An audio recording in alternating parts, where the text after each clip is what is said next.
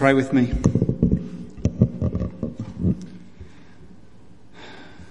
Shall the axe boast over him who hews with it, or the saw magnify itself against him who wields it? Now, Father in heaven, I pray tonight as we look at your word that my words would accurately reflect the contents of this passage, the intent behind the writing of this passage. Father, that we would understand more about you, and Lord, we would see clearly the dangers of false worship and understand truly what true worship is. Amen. That's very loud. uh, it's always um, a little bit nerve wracking for me to get up here. Um, those who stand here will understand because you are standing up here telling people what God says. Uh, it's a very dangerous thing to do if you get it wrong. So. So far, we've seen in Mark a lot of things happening. We've seen miracles, we've seen the murder of John the Baptist, we've seen amazing crowds gather, we've seen some teaching, we've seen the f- religious leaders at the time attacking Jesus, trying to discredit him. Uh, and it continues. Tonight we have another occasion where the religious leaders are coming and trying to prove to the people that Jesus is just a fake.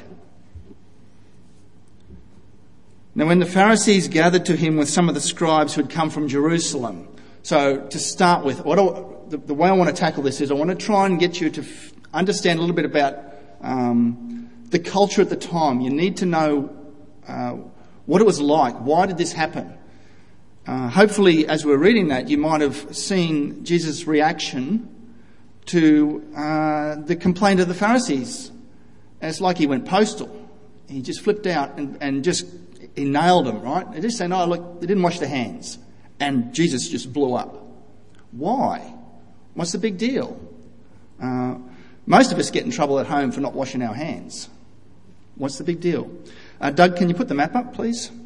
So, Jerusalem, these guys, the Pharisees and scribes, came from Jerusalem and then they went to Gennesaret, up the top there. That's about 160 kilometres as the crow flies.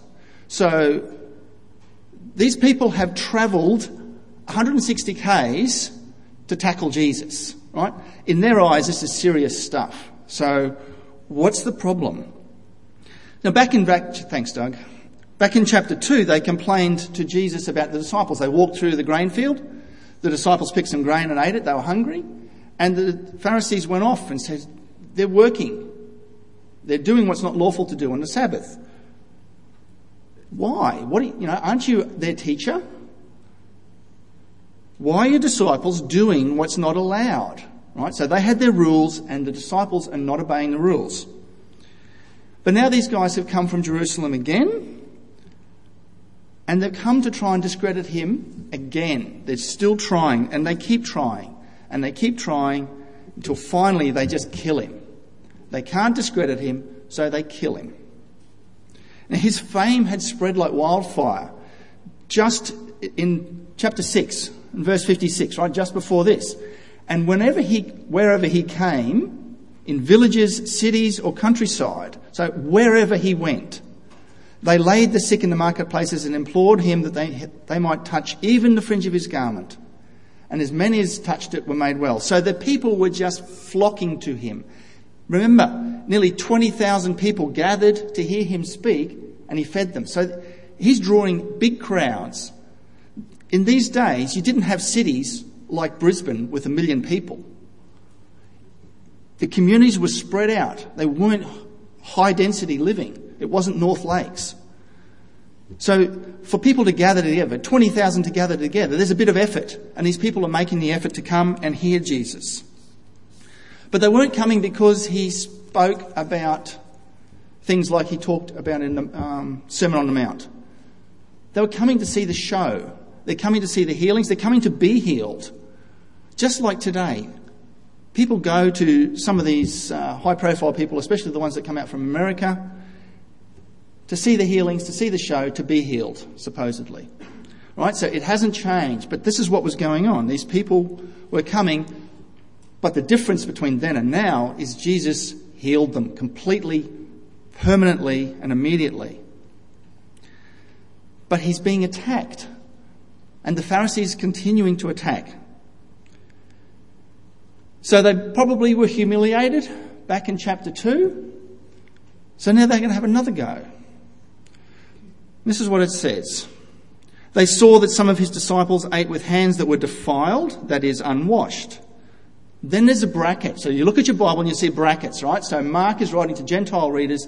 He's putting in some explanatory statements. When you look at the corresponding passage in Matthew 15, it's a lot shorter. Matthew doesn't have a lot of this stuff. So Mark is explaining what that means. What do they mean, hands that were unwashed? And explains it. For the Pharisees and all the Jews do not eat unless they wash their hands, holding to the tradition of the elders. And when they come from the marketplace, they do not eat unless they wash. And there are many other traditions that they observe, such as the washing of cups and pots and copper vessels and dining couches. So the obvious question is, what's this washing? Is it what we do? Is it the same reason that we do? Well, no. They didn't have push soap things, right? It's a ceremonial thing. It was a ritual thing. Back in Exodus 30 and Leviticus 11, there were laws put in place for the priests to ensure that when they came and performed their priestly duties, they were not ceremonially unclean. So God had laid out some things. You must not touch carcasses of animals. If you do, you'll be unclean and you need to wash. You need to wash your clothes. And there's a whole lot of rules about this. So obviously, when you think you're super spiritual, you need to look at that and go, okay, so what do we do to make sure there's no chance of being unclean? What are we going to do? And that's what the Pharisees do. They came up with all these things. Wash before this, wash after this, wash just in case. So they wash, they go to the marketplace, they come back, they wash, because they may have been defiled when they went to the marketplace. So the idea is, I need to do all I can so I'm not unclean. Now the danger is, for the Pharisees, they were putting on the normal people things that were applicable to the priests. So the stuff that the priests had to do was taught as obligatory, as, as mandatory for everybody to keep. If you wanted to be as holy as me, well, you need to do this. This is the sort of attitude that's going on with these guys. Now, in the text, it just says they wash with the hand. Literally, it can be translated as wash with a fist. So there's a bit of talk in the various commentaries about how they did it. Maybe they washed like this, who knows. What they seem to agree is they pour water over the hand like that, and then they hang the hands and they pour water again. A bit like doctors do, but it doesn't really matter because the, the point of how they washed is really not, not the issue. So verse 2 says they saw some of the disciples washing, right? So some washed and some didn't. Jesus obviously had no issue with this. He didn't make them all wash their hands. It's not like when your kids come to the table and you say, if you washed your hands, no, well, get down and go and do it. Jesus is not like a parent sitting there telling these kids to wash their hands. Obviously, it was a matter of choice. Wash your hands, don't wash your hands. Either way, I'm happy. Now, in case you think you know, I'm making that up, turn to uh, John chapter 2 in your Bibles. And you should remember this is the, the first miracle that Jesus did at the wedding. John chapter 2 and verse 6. Now there were six stone water jars there for the Jewish rites of purification, each holding 20 or 30 gallons. So this was a normal thing to have jars of water. Now, 20 or 30 gallons in our speak is between 70 and 115 litres. So these are big jars of water. So obviously, you need a bit of water to do all the washings that went on. Jesus didn't have a problem with it. He didn't say, Why on earth have you got those jars of water? In Luke 11 and verse 37, it says this while Jesus was speaking, a Pharisee asked him to dine with him, so he went in and reclined at table. Verse 38. The Pharisee was astonished to see that he did not first wash before dinner. So Jesus obviously didn't think this idea of washing was something that he had to do. But he also obviously thought, if you want to do it, that's okay. So there are matters in the Christian faith, in the Christian life, where it's a personal choice whether you do it or not do it. This was one of those. So, obviously, Jesus is seeing this and he has a certain view of this ritual washing. And the Pharisees, though, had a different view. And that's why Jesus did what he did. So, what do you do when you want to discredit a leader? The Pharisees thought this ritual was super, super important. Jesus obviously didn't. The, Phara- the, the disciples thought the same as their master. They didn't think the same thing. So, what do you do? Well, we see that the answer to this all the time. You know, flights in helicopters can lead to all sorts of problems for workers, right? We had that with, um, what's her name? Julie Bishop. Bronwyn Bishop, sorry. Bronwyn Bishop fly, go flying in a helicopter, and all of a sudden, you know, it, it blows up. When a sport t- sports team loses, who gets the blame? The players? Never. It's the coach, it's the captain. We do that all the time. We criticise the leader for the failures or the perceived failures of the workers, the players, the disciples. Criticise Jesus for what we think his disciples have done. That's why they said, Why do your disciples? You're the teacher, you're failing, right? That's verse 5. And the Pharisees and the scribes asked him, Why do your disciples, your disciples, not walk according to the tradition of the elders, but eat with defiled hands? So you're responsible. Jesus, it's your fault. You're responsible. So what, you know, walk according to the tradition of the elders. What's this tradition? Judaism, don't forget, was a religion based on historical facts. The Old Testament, they had the Old Testament at the time of Jesus walking on the earth, and it's full of facts of history. God did things. God said things, God gave laws, everything. So Judaism uh, is the religion of the people of Israel based on the Old Testament. It contains laws. We know that. The first five books of the Bible, known as the Torah, the law. When you hear about the, in the New Testament, it talks about the law and the prophets. Right? The law is the part, the first five books of the Bible, where God has given the rules for his people on how they must live. But what had happened over time was that people had added to these things. Oh, it's a little unclear. I need to clarify it. Uh, it's a little contradictory. We need to fix that. People were adding to the Word of God.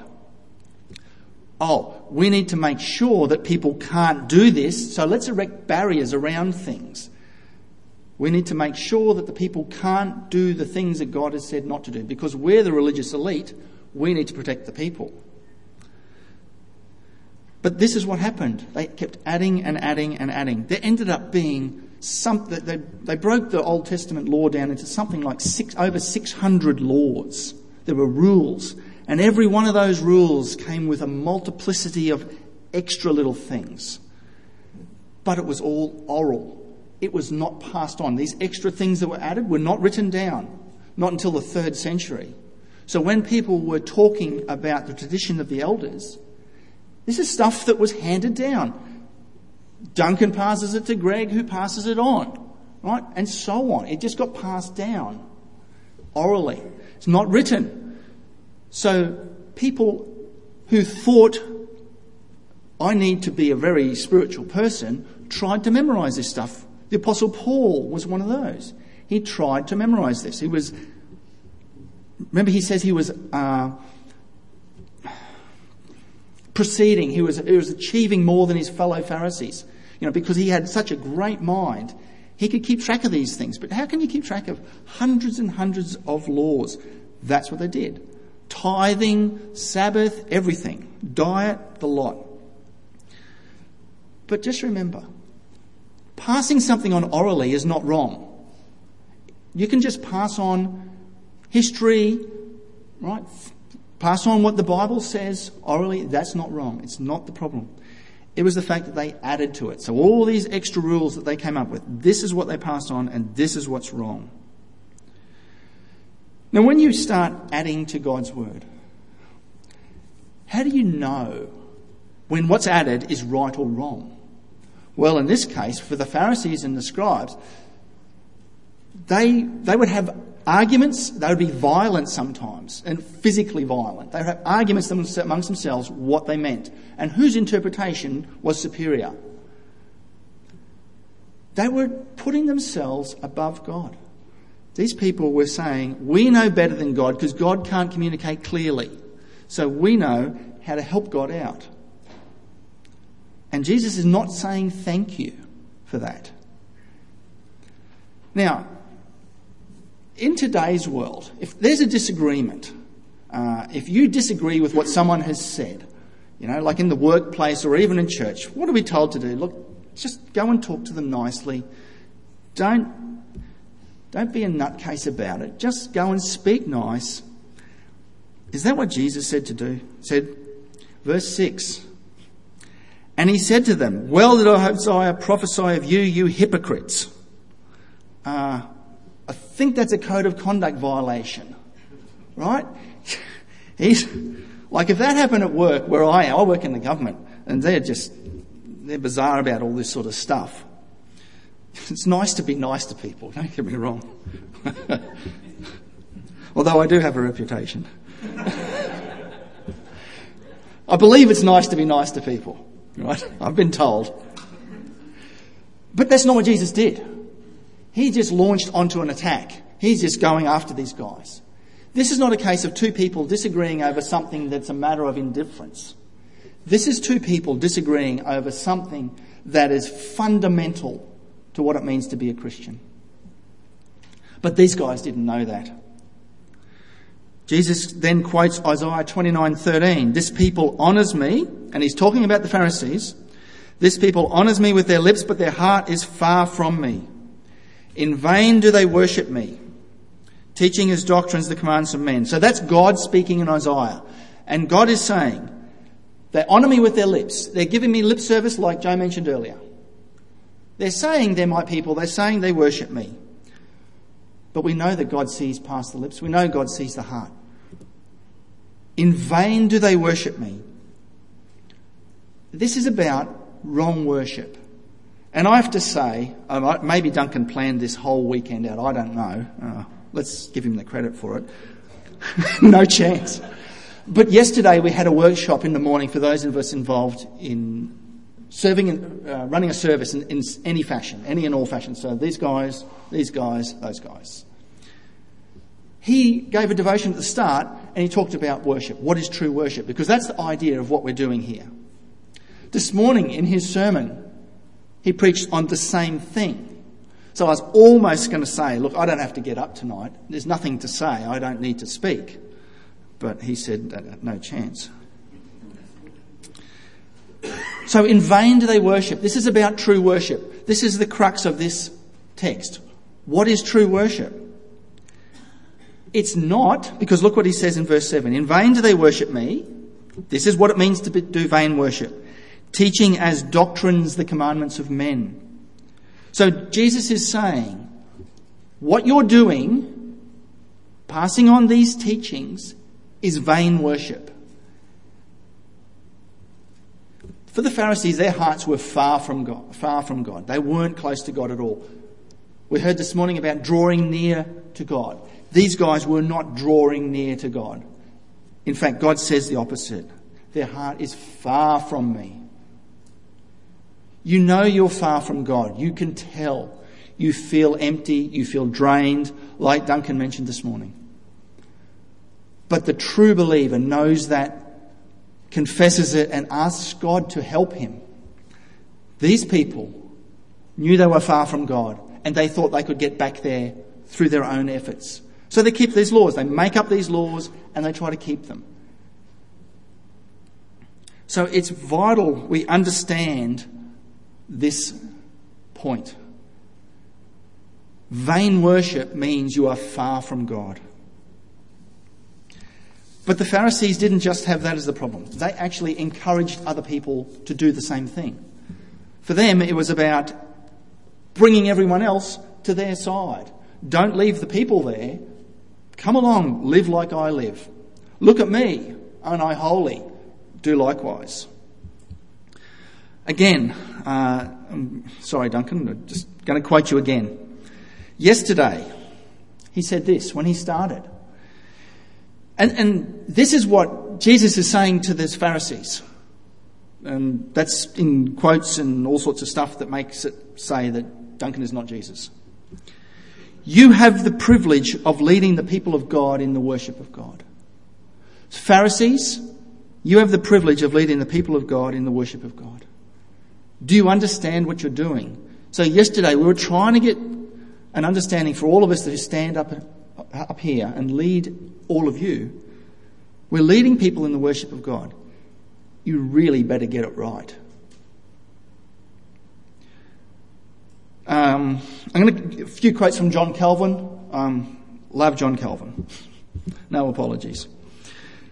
Uh, he wrote a, a hundred page um, letter in 1543 to uh, a German emperor and a bunch of princes under him, and it was called on the, on the necessity of reforming the church. And so he's trying to tackle the abuses that were going on in the Catholic Church. They were doing exactly this. The Catholic Church was misleading the people exactly the same way as here. And he was pointing out that the people, the priests, everybody in the Catholic Church, they were doing this. When they're trying to help the people and show the people what it means to worship. This is the belief about all the things that they had. Whatever they do has in itself sufficient sanction, right? That means approval, provided it exhibits some kind of zeal for the honour of God. So John Calvin's saying, whatever you do is good, as long as it looks like you're doing it for the honour of God. Not true. Not true at all. You don't get a chance to just do whatever you feel like. You do what this says, and nothing more. So the verse said, teaching as doctrines the commandments of men. That, that word doctrine uh, is the Greek word didaskalia. We get the word didactic from it. So those of you involved in school and teaching, you know what didactic means. It's about teaching. It means specifically oral teaching. So Jesus is saying you're teaching people orally these things and saying them as if they're commandments of God. Now, the problem is that the Pharisees had a different view of God to the one that's presented in the Bible. They thought of God in their image. They made, Genesis says that God said, let's make man in our own, in our image. The Pharisees said, let's make God in our image. And they did. So when human minds try to make a God, it's pretty weak. And that's what happened here. These guys made God in their image. He cares about all the minutiae of life. He wants you to do this and this and this and not this. He's delegated the responsibility to us, so you need to listen to us. This is the God that these guys created, and is not the God of the Bible. Now, Jesus has just launched into them He called them hypocrites. He said, This is what you're doing. He summarizes it in verse 8. You leave the commandment of God and hold to the, to the tradition of men. So he's saying, You leave the commandment of God. You have left the Old Testament. You've gone away from it. And you're now holding to the tradition of men. You are holding to stuff that you've made up. You are putting human teaching above God's word. If you're ever in a church and you hear stuff taught that puts this in second place, then you need to say something. It's wrong. You must never, ever, ever let that happen. Jesus is saying you're rejecting the authority of God's word. God's word is authoritative. That means it's in charge. Nothing else rules. Then he tells them Right? So the next few verses, he's giving some examples. He's saying, and this is how you've done it. You have a fine way of rejecting the commandment of God in order to establish your tradition. Right? So he's repeating what he's just said. Then he gives the concrete example. For Moses said, Honour your father and your mother. That's the fifth commandment. Then he said, Whoever reviles father or mother must surely die. That's Exodus 21 verse 17. And it's literally, it just says that. Whoever reviles or curses or dishonors father or mother must surely die. So the Old Testament was pretty clear.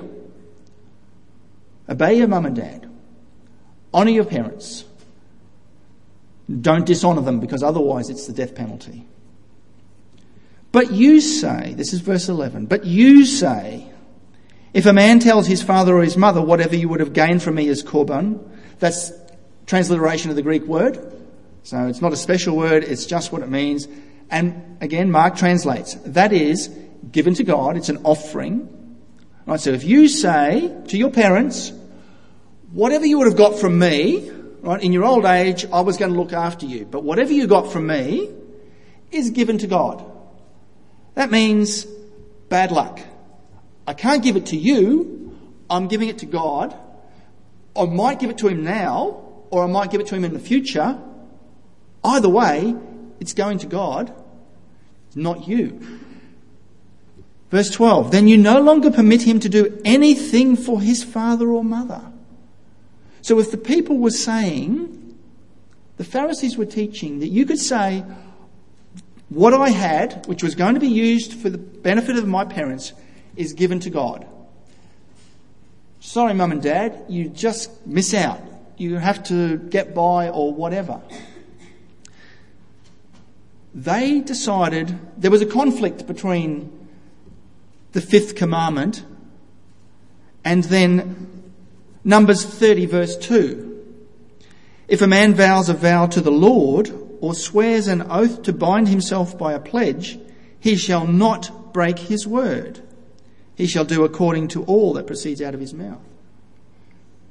So, God says, honour your parents.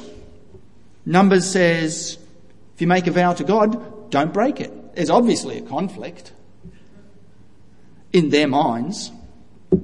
So what do we do? Uh, well, one of them has to win. Uh, let's go with the one that says, don't worry about the parents. That's selfish. Just like today, and don't take this as applicable to what I said about being selfish, but just like today, in our church, we look after our ministers, we pay our ministers. So back then, the religious leaders were looked after by the people. They bring things to the temple. There's offerings and they looked after by the people. So if uh, I could see a chance to get stuff, if I'm a Pharisee and I could see a chance to get stuff, that you might give to your parents, I just need to tell you, uh, you need to, you know, give it to me. It's good for you to give stuff to the church, not to your parents. And so that's what they're doing. They're saying it's holier to make a vow to God than to honour your parents. Now, there are no contradictions in the Bible. There are none. Any apparent contradiction you put down to your lack of understanding. And that's just basic, right? There are no contradictions. So these guys are seeing a contradiction, a problem where there isn't one, but they're making it up. Verse 13. When you do this, you make void the word of God by your tradition that you have handed down.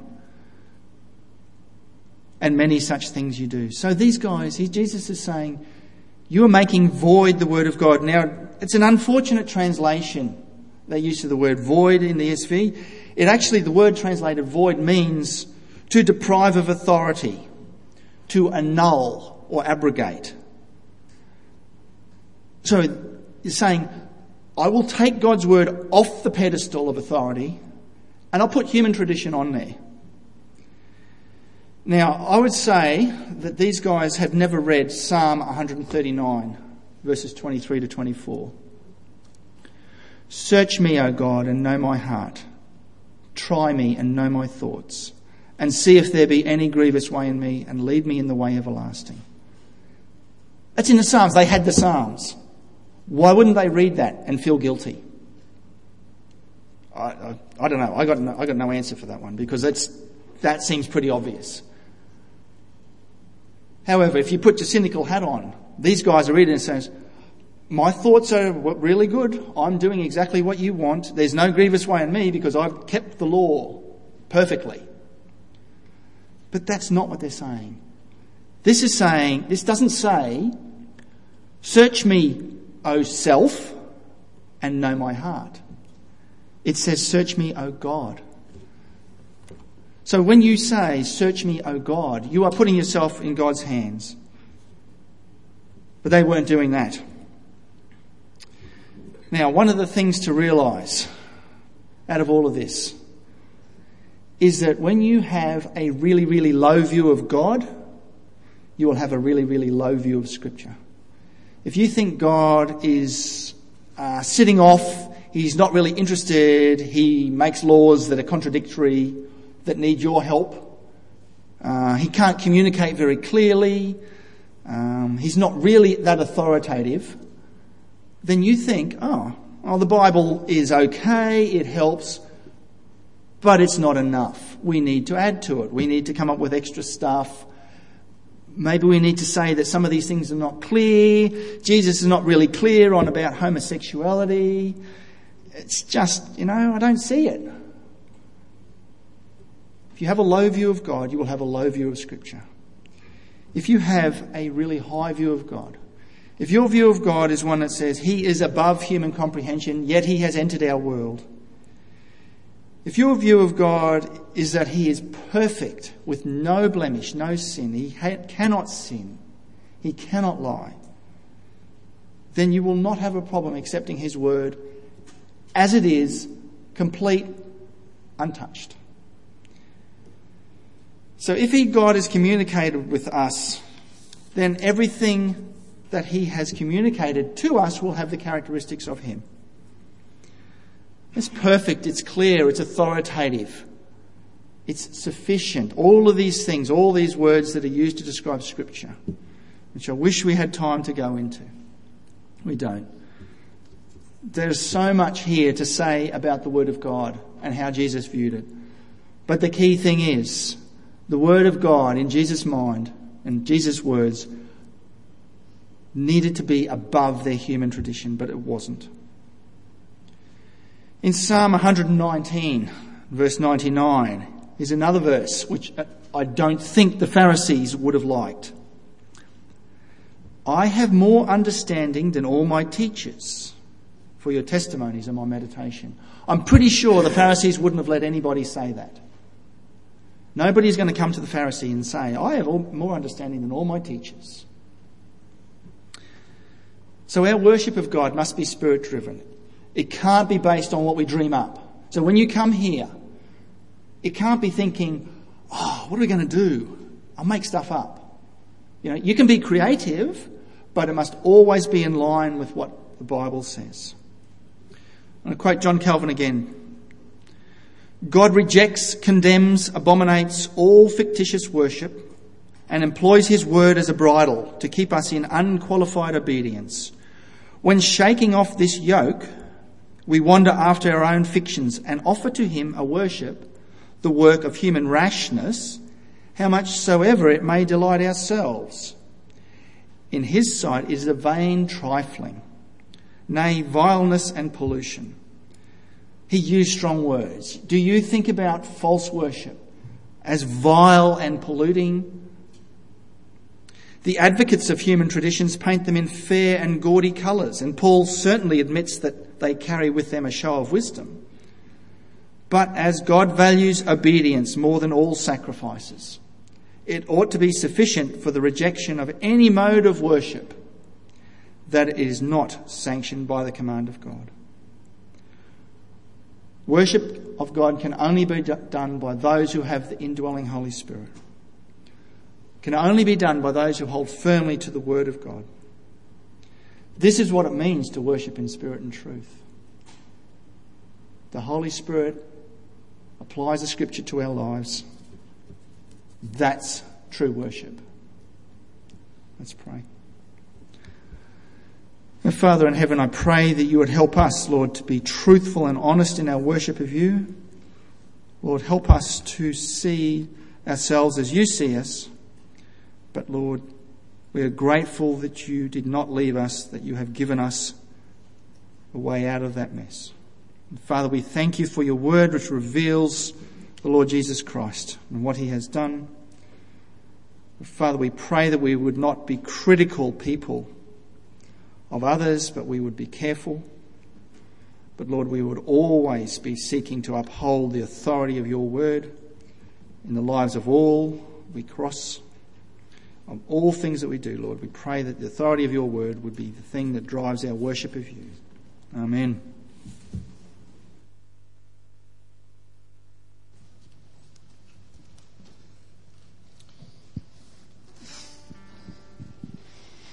God never ceases to amaze me. Um, Peter mentioned Psalm 119 and our last song, the very first words are lamp unto my feet, light unto